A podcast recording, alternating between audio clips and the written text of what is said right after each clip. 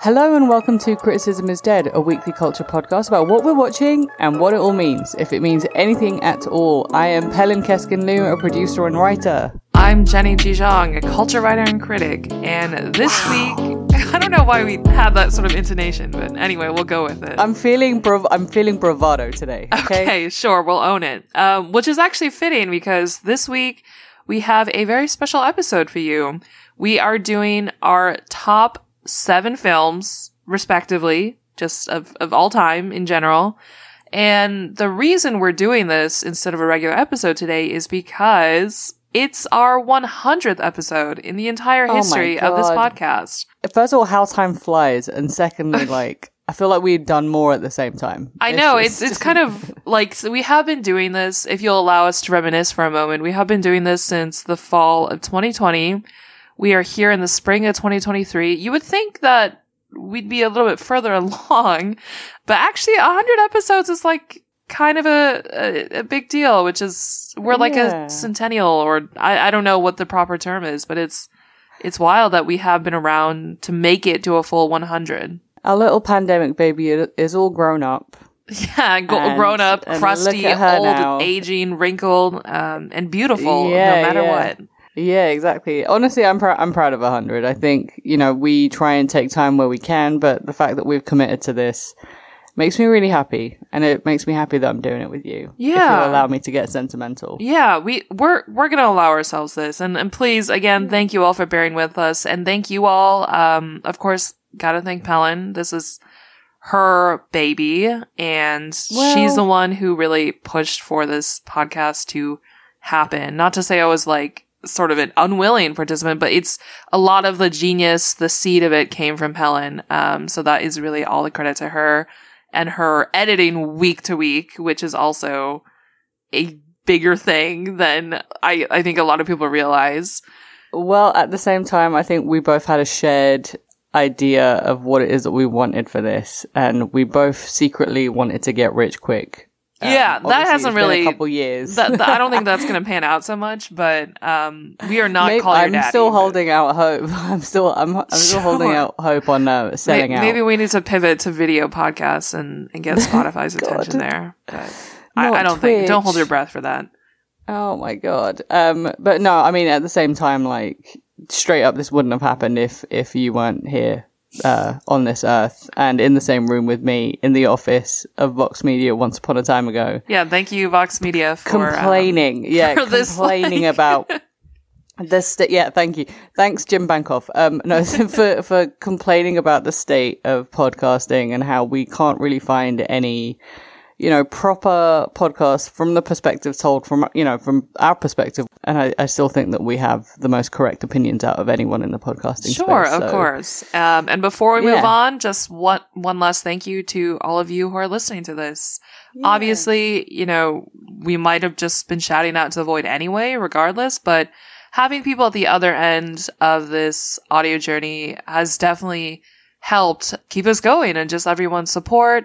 When you Yeah. email us, when you tweet at us, when you emoji react our Instagram stories, like any of it, it's just like Yeah. a small bit of serotonin and reason to keep going. Uh, and especially when we, Yeah. when you leave a nice review, we really love Oh my when god, people yeah, we do love that. leave a nice little five star, even four star if, if you're feeling that way, to be honest, but we love a five.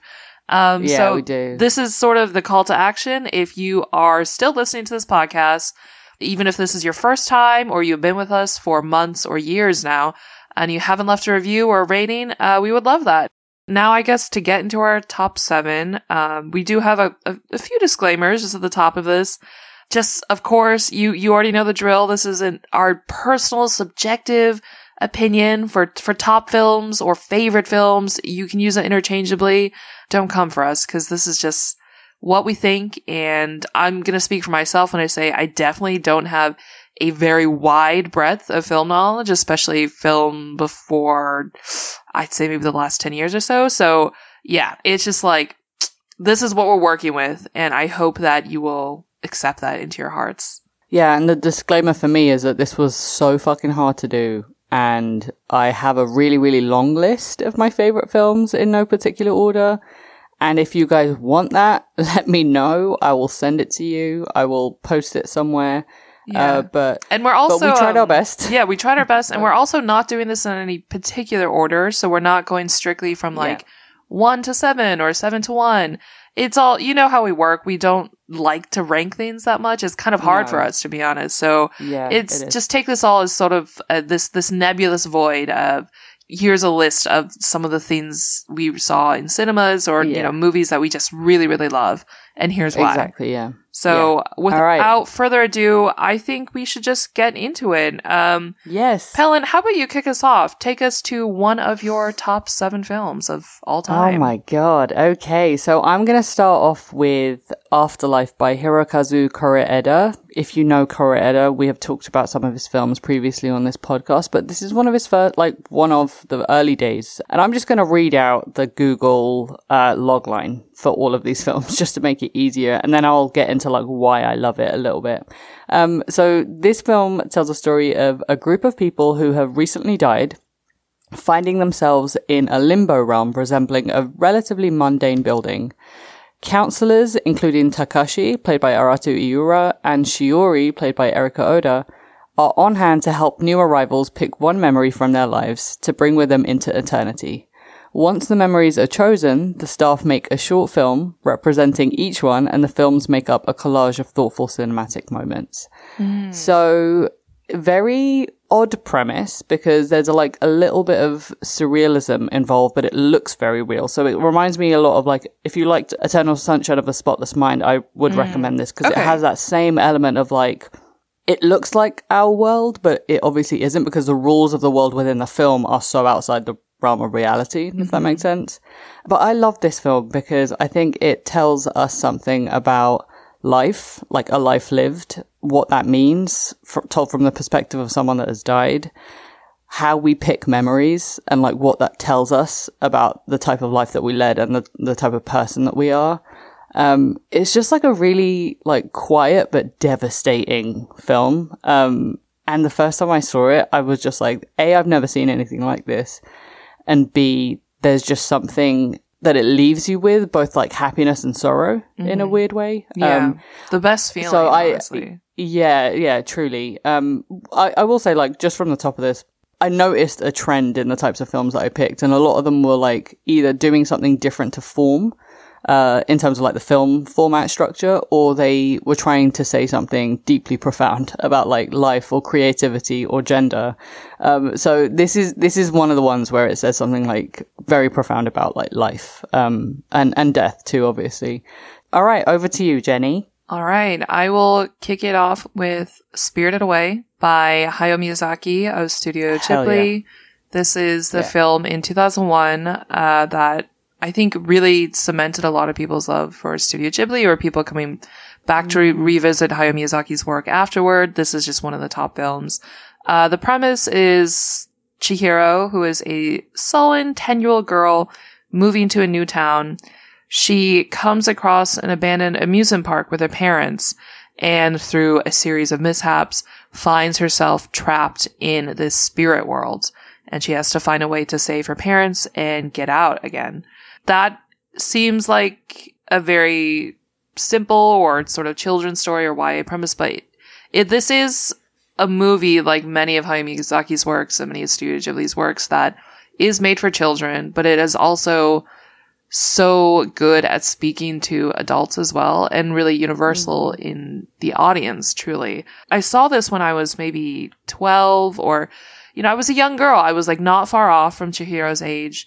And throughout time, just like viewing this over and over and over again, it's really stuck with me so much. Yeah. There is like, Yeah. it epitomizes like some of, uh, Miyazaki's work in that an adult world that, that's also like a childlike fantastical world through the viewpoint of a child and the sort of innocence and purity that that bestows upon this viewpoint. And it's fundamentally like a optimistic, or if not optimistic, then at least not a cynical point of view about the world. Like Yeah. the people who are Yeah. bad are really not villains. Um, they're not totally bad. Like the people who are seem ordinary or who seem like brash or short tempered, like they all have a really kind or gentle or heroic side to them. It's just like a very Yeah.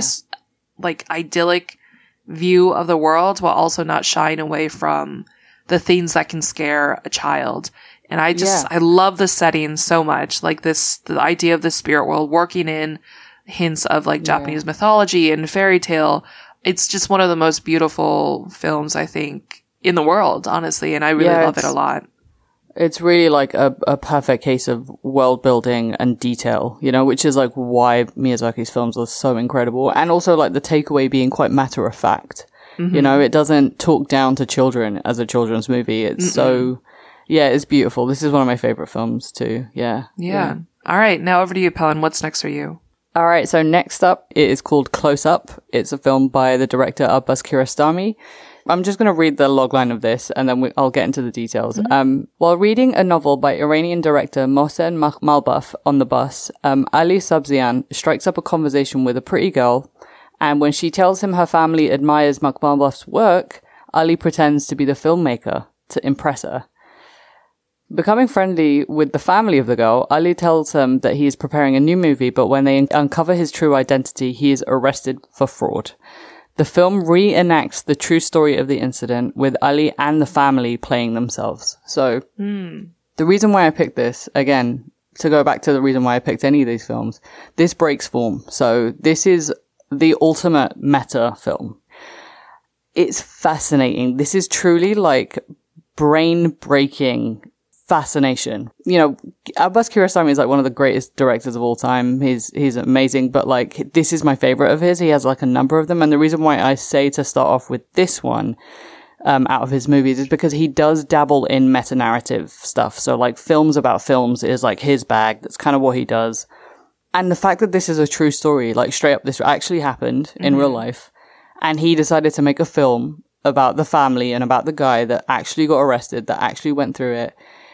The way that it in- it uncovers like class first of all about education and class and like what that means and about like idolization like why this person you know is obsessed with this certain director or, or about being him and like why other people respect a certain director how things change how how the family changes uh, once they realize that that's not him and he's pretending to be someone else it's just fascinating and knowing that like everyone is also changing the way that they're acting essentially on the second pass because they're trying to like correct something that they did the first time that this happened to them. It is wild. Like the, where this film goes and like what it does and what it says about creativity, about being the person that where their life amounts to something and about like how people perceive you and how people perceive uh, accomplished people versus how they see someone that hasn't accomplished something and isn't famous. Fascinating. And I don't think there has ever been anything like this film, and I don't think there ever will be. So, highly recommend this. I think you can find it on Criterion Collection still. Um, what's next for you? Uh, next for me, I want to shout out the film Little Miss Sunshine, which is uh, the 2006 film directed by Jonathan Dayton, Valerie Faris, written by Michael Arndt. So this is a film about the Hoovers, a dysfunctional and struggling family who embark on a road trip together to get their young daughter to a beauty pageant that she desperately wants to participate in. Uh, the reason I picked this film is, I think, you know, as with all my picks, partly sentimental or personal to me. Uh, when I was in college, the one screenwriting class I took, it highlighted Little Miss Sunshine as just like one of the perfect examples Mhm. of, you know, a three act structure, like how a standard um, or classic format of a movie or any sort of story that follows a certain narrative structure, how that unfolds. And that just like stuck in my mind. And then watching this like many times over the years, I really, you know, admire the way that it's put together, the way that the Mhm. script uh, works, the way that the story Yeah. works. And I think this is a case where it's an extremely talented cast. They are Mhm. putting everything they have into these performances, and e- uh, if it works so well and highlights each of their strengths and the characters, this is like the perfect blend of of humor and drama and warmth and sort of bitterness uh, also and yeah. it's like a perfect road trip movie Uh, like if there there are many in the genre and many in like the dysfunctional family line of movies too but this is just like the Mhm. perfect encapsulation of all of those Yeah. things um, with really a stellar sort of model example of a screenplay Yeah, and the, yeah, like you said, the cast is incredible, and the characters are so particular and specific too, which which makes it so special. Yeah, I, lo- I love this film as well. cool uh, what is next for you Pelin? All right, so I had struggle picking uh, this one, but I finally landed on it, and it is Inside Llewyn Davis. This is a 2013 film made by directors Joel and Ethan Coen, uh, as known as the Coen brothers. So they have many films that I love. They're one of my favorite directors of all time. But the reason why I picked this one is because it says something about creativity um, and about fame as well that I found really interesting. So this um, is set in 1961, New York City, and folk singer Llewyn Davis, played by Oscar Isaac, is at a crossroads. Guitar in hand, he struggles against seemingly insurmountable obstacles to make a name for himself in the music world, but so far, success remains elusive. Relying on the kindness of both friends and strangers, Llewyn embarks on an odyssey that takes him from the streets of Greenwich Village to a Chicago club, where awaits a music mogul who could help him get a big break that he des- that, that that he desperately needs. So, you know, like I think the identifier of a Coen Brothers movie is that there is an element of satire in it where it's dark but also funny. Um, it's flippant but also gory. Like there, there's there's just like they do such a an amazing job of like balancing between humor and seriousness. Um, and first of all, Oscar Isaac in this is incredible. And there's also like Adam Driver is in this. Um, Carey Mulligan is in this. You know, Justin Timberlake randomly is in this, but it is a film that creeps under your skin. And by the time it's done, it, it devastates you so much that you kind of don't know what to do with yourself, especially as, as a creative. Um, if you have a creative bone in your body, I think this will definitely speak to something where a lack of direction or a, a presence of desperation and also like a feeling like you don't know if you should keep going on or not, like if you should keep pursuing your creativity. And like Llewyn Davis is like at a juncture basically. It's it's we meet him when he is like really low and things have not been going right for him and he's still trying to persist. And he just has shit luck, you know, and like part of it he makes himself and part of it is a product of like the time that he's in. It's just like bad luck, time and place or whatever.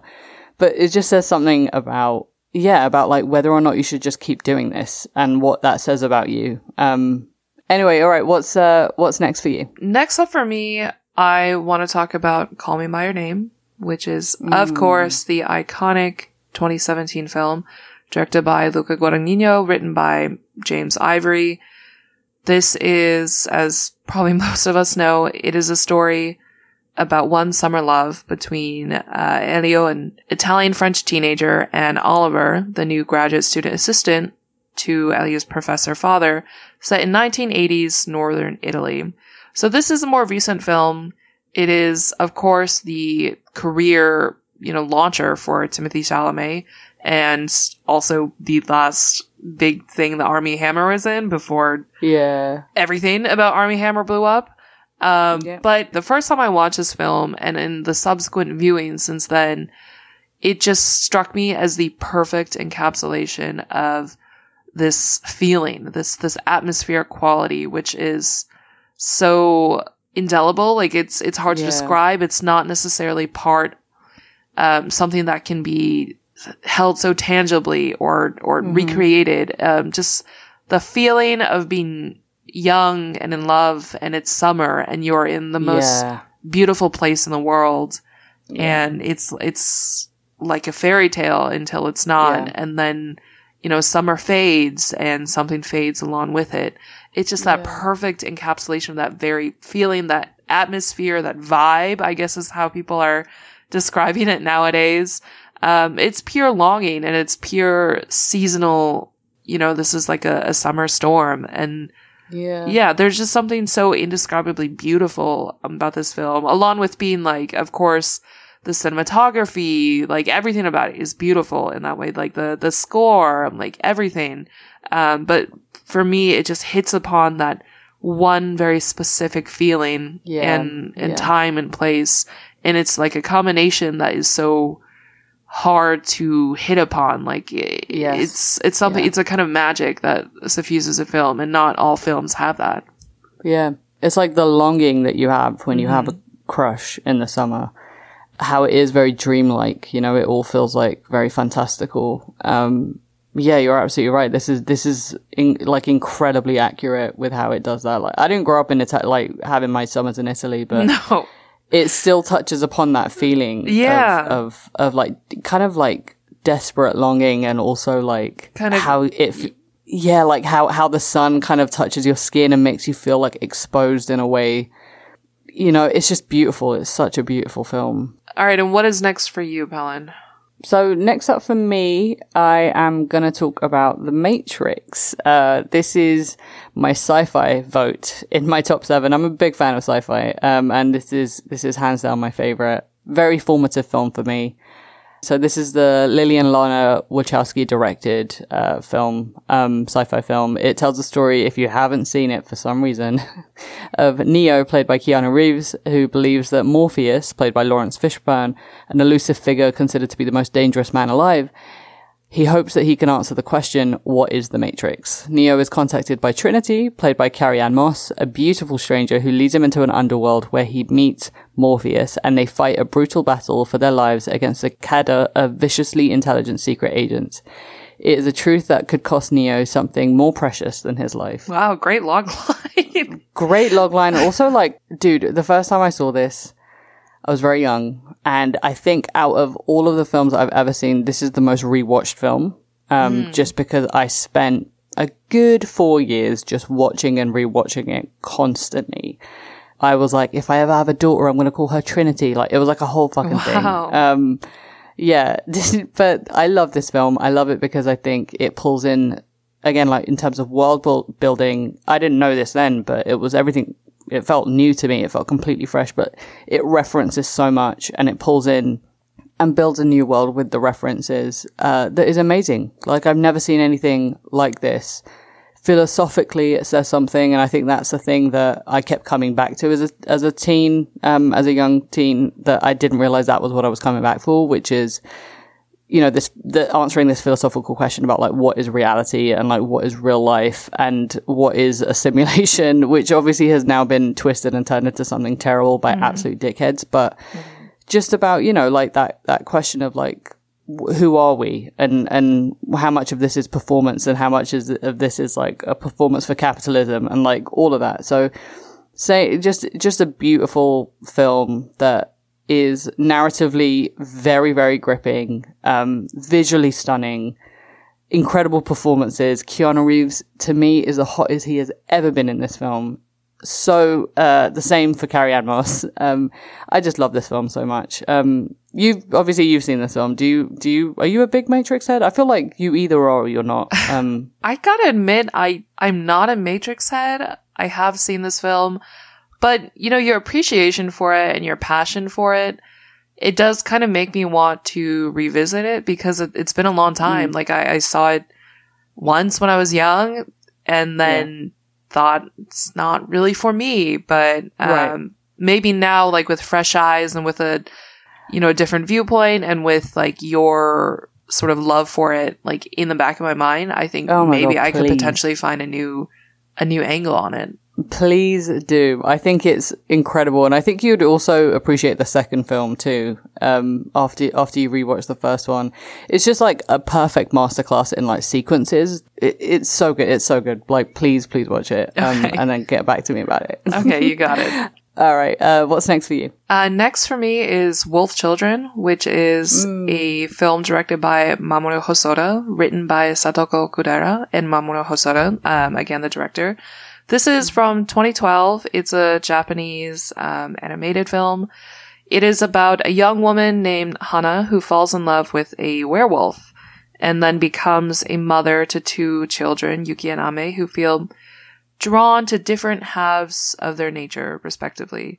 So that maybe sounds a little bit ridiculous or, or like very much like, of course, that's an anime. Um, I mean, and it's true, like this is like the premise when you hear it, it sounds like some sort of like YA anime sort of type of thing. But I found this film actually so beautiful, not just visually in terms of how it's animated, the way that, um, you know, the action sequences line up. It, it's beautiful in that sense, but also just very emotionally. It is about parenting. It's about being a mother and being so afraid for your children and for the Mm. different paths that they're going to take in life, like in Yeah. worrying so much about how they're going to end up, but also losing them. And it's, it's funny because in this film, you know, obviously these two children, like spoiler in case you couldn't get it from that brief summary I, I, did, but they are werewolves like their father and they have the, those two halves of them. They are both human and wolf. And, you know, each of them gets called to that different side of it. And at the end of it, you know, the, Hana, the mother, she loses both of them in a way, in very different ways, but it's Mm. sort of heartbreaking at similar ways at the same time.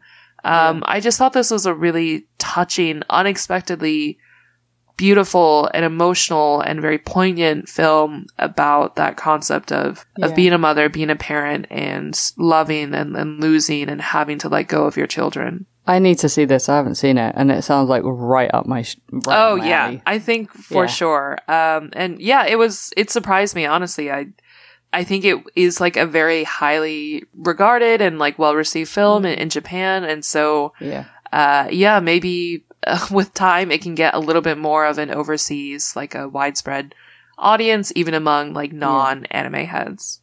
Yeah. All right, what is next for you, Melon? All right, next up, I've got a film that is on a lot of people's lists, especially if you're a screenwriter. So next up is um, Michael Clayton, uh, directed by Tony Gilroy, written by Tony Gilroy. This was released in 2007. It tells the story of problem fixer Michael Clayton, the titular role, uh, played by George Clooney, is brought in to clean up the mess after one of his law firm's top litigators suffers a breakdown while representing a corrupt chemical corporation in a multi-billion dollar legal suit. Under pressure to appease the firm's clients, Clayton finds himself torn between his desire to do the right thing and a pressing need to pay off a spiraling personal debt. You know, I think Little Miss Sunshine is a definitely like a perfect example of like what a good script looks like. This is a perfect example of what a script looks like that no one can ever write again. like mm-hmm. straight up. This is super entertaining just as an action thriller. I would I would call this a thriller, like a straight up genre thriller, but the first time I saw this, I think it came out in that time where like a lot of action movies were coming out, like Bourne Identity, Mission Impossible, Bond, like all that shit. So it, it makes you feel like it's that kind of film, but it is so head and shoulders above the rest of it. I think this is my favorite George Clooney performance. Um, he's so good in it. There's this like tiredness about him. This, this like just had enough of the world about him. But honestly, the, the person that needs the most celebration from us is Tilda Swinton. She is in this and she is incredible. She is an incredible actress in this. Um, this film plays with structure in a way that I still hope to one day achieve as a writer myself. Um, and it's also the perfect Tony Gilroy example. Like we recently talked about his work on Andor. His whole thing is someone that is um, very, very good at their jobs, but also very cynical, which is like who, who Michael Clayton is and what this story is about.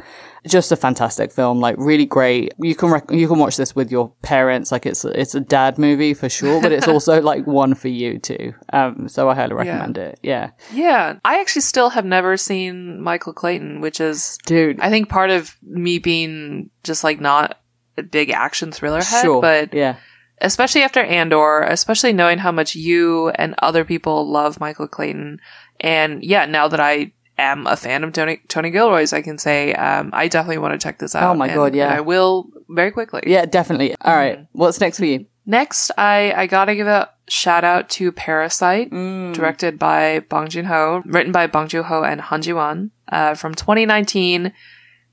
Everyone knows this film, I think, and if you don't, you should definitely become acquainted with it. Mm-hmm. Um, but if you're not uh, familiar with it, the the sort of brief description is that there is a very poor family in Seoul, the Kims, who scheme their way into all becoming employed under more or less false pretenses in the household of the very wealthy Park family. And that's just like the tip of the iceberg. Yeah. Um, so, I mean, this film is largely celebrated. It won an Oscar. It like sort of really put Bong Joon-ho on the map of international audiences even more than he already was. Yeah. There are a million reasons to know and to respect and admire this film. Uh, it's just so. I I just said I wasn't a like a thriller head, and I'm still not. But it's like a. It's so thrilling. It's so Yeah. perfectly constructed, and every little detail has meaning and has Yeah. you know a greater role to play in your understanding of and your enjoyment of the film Yeah. it's, it's just such, such a naked portrait of class and class disparity Yeah. and the lengths that that drives people to go to under this very terrible system um, of you know class disparity capitalism Mhm. all of those things and i think it's in the years since like it's become like a reference point almost Mhm. sometimes a, a meme or the subject of jokes or like a shorthand like when you want to talk about like capitalism or complain about capitalism or like how out of touch some people are being or the class differences Yeah. like this is a very easy shorthand in a way that almost um sometimes it's it's some people see it as a cliche almost the way that Mm. parasite is brought up and referenced over and over again but i think that is really because it touched so many people and viewers in a way that is just like unprecedented in a way Yeah. like they maybe a lot of these people that these audiences these international audiences they weren't aware of these kinds of machinations of capitalism and, and class differences, or they weren't aware of the level to which this is perpetuated, not only, you know, he- in the US, but also Korea very specifically in a, in a very particular way to the, the nature of Korean society. Um, it really touched, you know, a nerve and it struck a chord. I think that is for very good reason. Yeah, for sure. It's a film that, like, I don't, you know, I've I've only rewatched it a couple of times, and it's never like a. It's not a pleasant watch by any No. means. I don't sink into it the way that I luxuriate in some other movies that I really enjoy. Yeah. Yeah. But it's one that is truly unforgettable and just like a masterclass of of craft. And I think it is such a great film that belongs in the canon, which you know, thankfully, has been enshrined in the canon in in different ways. Um, and I think that's well deserved. Yeah, I mean, what you said about like this being something that pricked everyone's understanding of like class differences.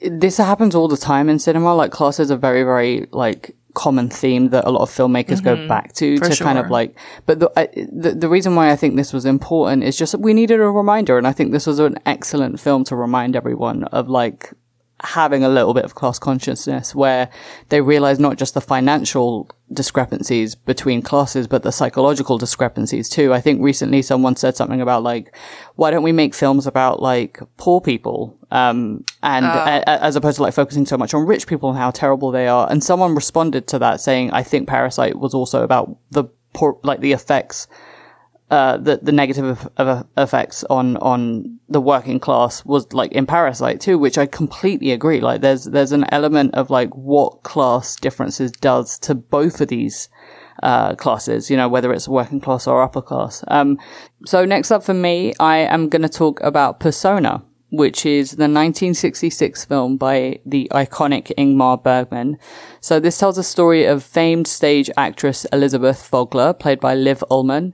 She suffers a moment of blankness during a performance on stage and the next day lapses into a total silence. Advised by her doctor to take time off to recover from what appears to be an emotional breakdown, Elizabeth goes to a beach house in the Baltic Sea with only Anna, Bibi Andersson, um, a nurse, as company. Over the next several weeks, as Anna struggles to reach her mute patient, the two women find themselves experiencing a strange emotional convergence. So this is a this is a Swedish film. It's 1966. It's in black and white. Hard sell, I think, for a lot of people that aren't major cinema heads. But I think the reason why this is in my top seven is because I was astounded that this film was made in 1966. I was astounded that it was made at all. Not because it was bad, but because it was so risque and like it says something about female friendship and female bond and connection that I don't think a lot of filmmakers now are brave enough to say. I think there's something that it reaches into with regards to like w- what happens when you put two women or like two two different kinds of women in a house together and leave them alone um, and what does that do to them both psychologically especially to uh, the character of the nurse. You know, um, there's there's certain parts of it that feel so like outside the the realm of uh, normalcy, outside the realm of what's accepted societally. You know, and I think the fact that you know, Ingmar Bergman's a man, uh, but the, this is this is to me like one of the best films about female friendships and, and female bonding um, that I've ever seen, and it's quite dark. So just just a heads up, it's it's not a fun time. It is very um, it, it stares into the crevices of, of the ugliness of humans basically and like brings it up. Um, so I, lo- I love this film. This is incredible. Again, like every person that I've shown out of my friends that have seen this, they're like, holy shit, this was made in 1966. Are you kidding me? Like the fact that it was so, like to us now, it feels so groundbreaking. And the fact that it was done like so long ago, just incredible, just fascinating. So yeah, that's, uh, mm-hmm.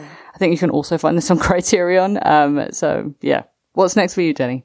Next, I'm going to talk briefly about Nomadland, which we did yeah. discuss on a previous episode of this podcast. So if you want our thoughts in full, you can uh, look in our archives and take a listen to that. Yeah. Uh, this is a film directed by Chloe Zhao, uh, released in 2020. This was really a watershed career moment for Chloe Zhao. Um, you know, Oscars all around. Yes. And the premise is that um, Fern, a widow, loses her job when her plant shuts down, and she becomes a nomad who then wanders across the country in her car, picking up seasonal work here and there, but otherwise pretty much committing to the nomadic wandering lifestyle that a lot of yeah. similar people in especially sort of lower economic straits like working class um, have also committed to throughout the years. Yeah. So when I first saw this film, you know, back a few years ago, I think at the time I saw it, my immediate reaction was just like, this is one of my favorite things that I have ever seen. Mm-hmm. Um, mm-hmm. and I think a lot of people felt similarly. It was really lauded. There has been more of a reflection, I think, in the, in the couple of years since this film came out on like, okay, you know, did it tell the story, you know, in a way that is accurate or, or, you know, reflective of reality or is like Chloe Zhao the right person to get into this? You know, I'm not going to necessarily disregard all of that stuff, but I will say like, ultimately I found this film extremely powerful, extremely moving, extremely stirring. Every single emotion that could be elicited, yeah. like it, it elicited it. And I thought it was just one of the most, um, astounding pieces of cinema I'd seen Same. in in a long time, in years. Uh, and I think it holds up because of that. I think that is a legacy that it should continue to have. Yeah. Um, it captures the soul of America in a way, and not yes. even you know flattering way. Of course not. The yeah. soul of America is some might say like really rotten and really desperate and really terrible uh, to a lot of people in a lot of ways and it really touches on that so uncannily yeah, and yeah. in a way that is like so indicative of Chloe Zhao's sort of ability to sink into her subjects, yeah. to sink into whatever she's trying to say. Like the reason she has made such a wide, you know, she she delves into these different communities and these different strains mm-hmm. and um, like niches and groups and subcultures, and I don't even see it so much as like you know gawking at them or just being like um sort of flyby, but she really gets into the heart and soul of these communities and these people. Yeah. No matter, you know, a wide range. Let's forget about the Eternals, like whatever. But yeah, yeah. uh, I think she is just such a talent, and this is really the the first glimpse I had of that. No, I mean, with with me, I I still love this film, and I think upon reflection, the reason why I love it, obviously, is she's an incredible filmmaker. She's an incredible director. She is married to her cinematographer, who is also excellent and the way that she depicts the landscape of America and how, again, like this, this, uh, this system of capitalism that has uh, essentially like forgotten and discarded of Fern and people like Fern.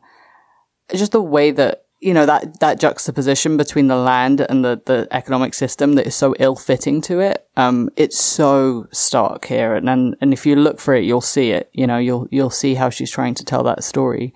And i love films about like female loneliness. I think there's there's something really philosophically uh, something that touches me deep within myself um, about that. As someone that you know has depression, you know, it is something that I think about all the time, and the fact that you see it through Fern and her peace with it. Um, yeah, it's just it, this is an incredible film still to this day. Like genuinely one of the best films about America I think that you can watch. All right, Pelin, what is the last film on your list of seven? All right, so all this chat about America, I have to give it give it up for my uh, my home country, England. Um, yeah, I had to pick a, a British film, uh, and it was really tough. And I really wanted to pick from a British female film filmmaker because I love them so much and they're so excellent. So this one is Fish Tank. This is the 2009 film by Andrea Arnold. This tells the story of Mia, played by Katie Jarvis, a rebellious teenager on the verge of being kicked out of school. Her hard partying mother, Joanna, played by Kierston Wareing, neglects Mia's welfare in favor of her own uh, and her younger sister, who's played by Rebecca Griffiths, hangs out with a much older crowd. Sparks fly between Mia and Connor, played by Michael Fassbender. Uh, Connor is Joanne's new boyfriend. It's it's Mia's mum's new boyfriend, and he encourages Mia to pursue her interest in dance. As the boundaries of their relationship become blurred, Mia and Joanne compete for Connor's affection. Um, I think that last line is a little bit misleading, uh, but I will say this is a com- coming of age film set in the working class East London, like where I grew up. And Andrea Arnold is famous for her like verite style, like shaky camera, real raw close ups on the face. And obviously because she grew up working class herself, she does a lot of films about the working class, about working class subjects. Um, and characters and, and female characters for sure. She recently did one called American Honey, which is, you know, set in America, so I saw this as like 2009. I was like, what?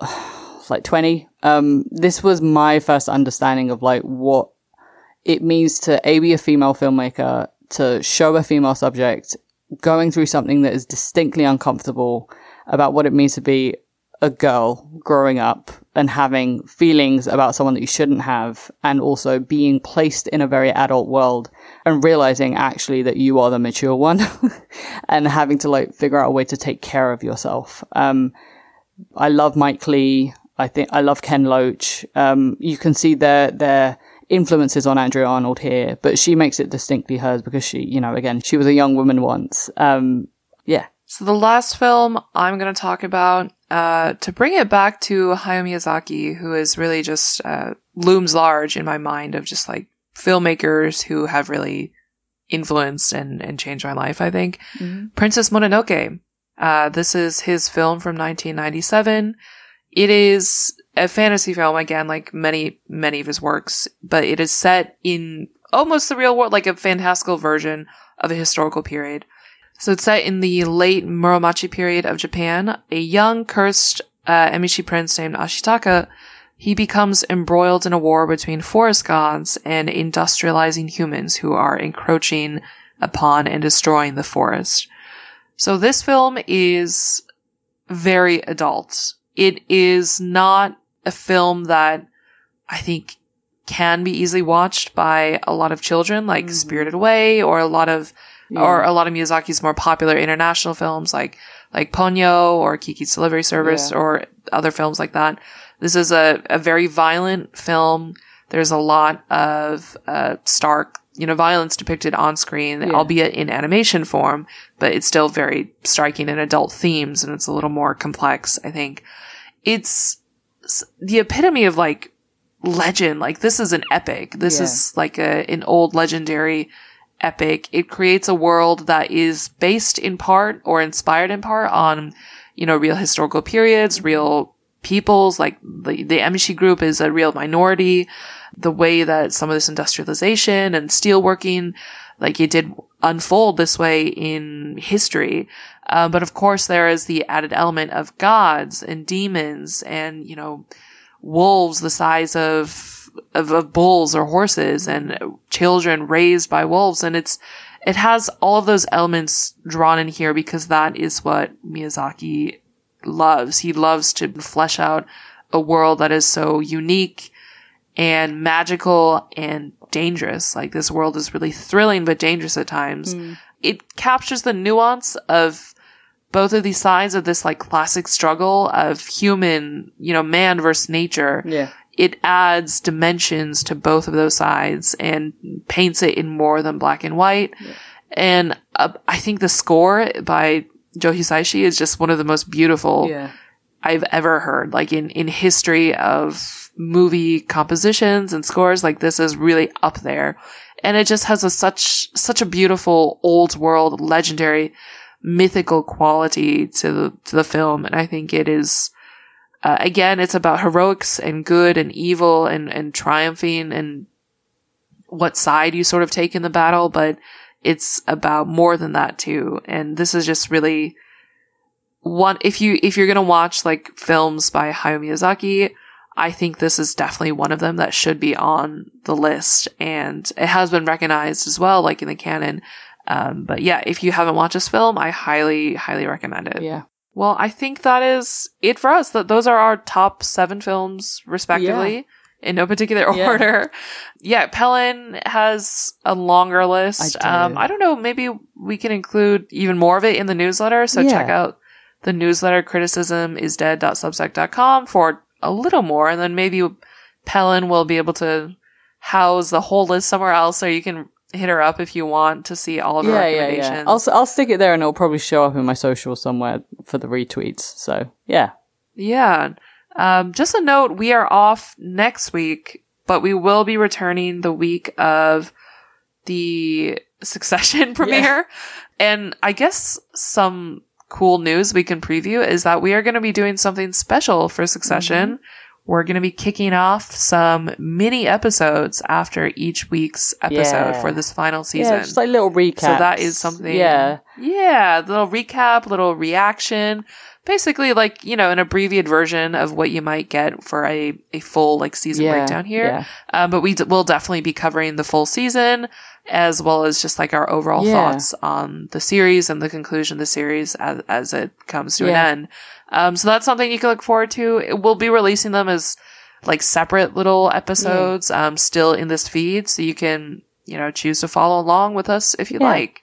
We wanted to give it, um, Succession is obviously like a royalty on this podcast. It's one of our favorite shows of all time. And we just wanted to give it a, you know, a good little farewell send off tour. Uh, Yeah. because we're going to be sad when it's over, but we do want to savor this final season as much as we can. Definitely. We're going to milk it. Yeah, and if you are watching anything else that you think we should check out in the coming weeks, please let us know at criticismisdead at gmail.com or you can at us or DM us at criticismisdead on Twitter and Instagram, all one word. For extended show notes, including links to everything that we've been talking about, where to watch the films that we just talked about too, um, plus, yeah, my long list, please subscribe to our newsletter, criticismisdead.substack.com. As always, thank you so much for listening. Please rate and review us on Apple Podcasts with five stars and tell a friend about us. We have reached 100 episodes. I am so happy to do this with you, Jenny. Thank you so much. And we will see you the week after next. Bye. Bye. Criticism is Dead is produced by Pelin Keskin Liu and Jenny Chi Xiong. Our music is by REEKAH. Our artwork and design are by Sara Macias and Andrew Liu.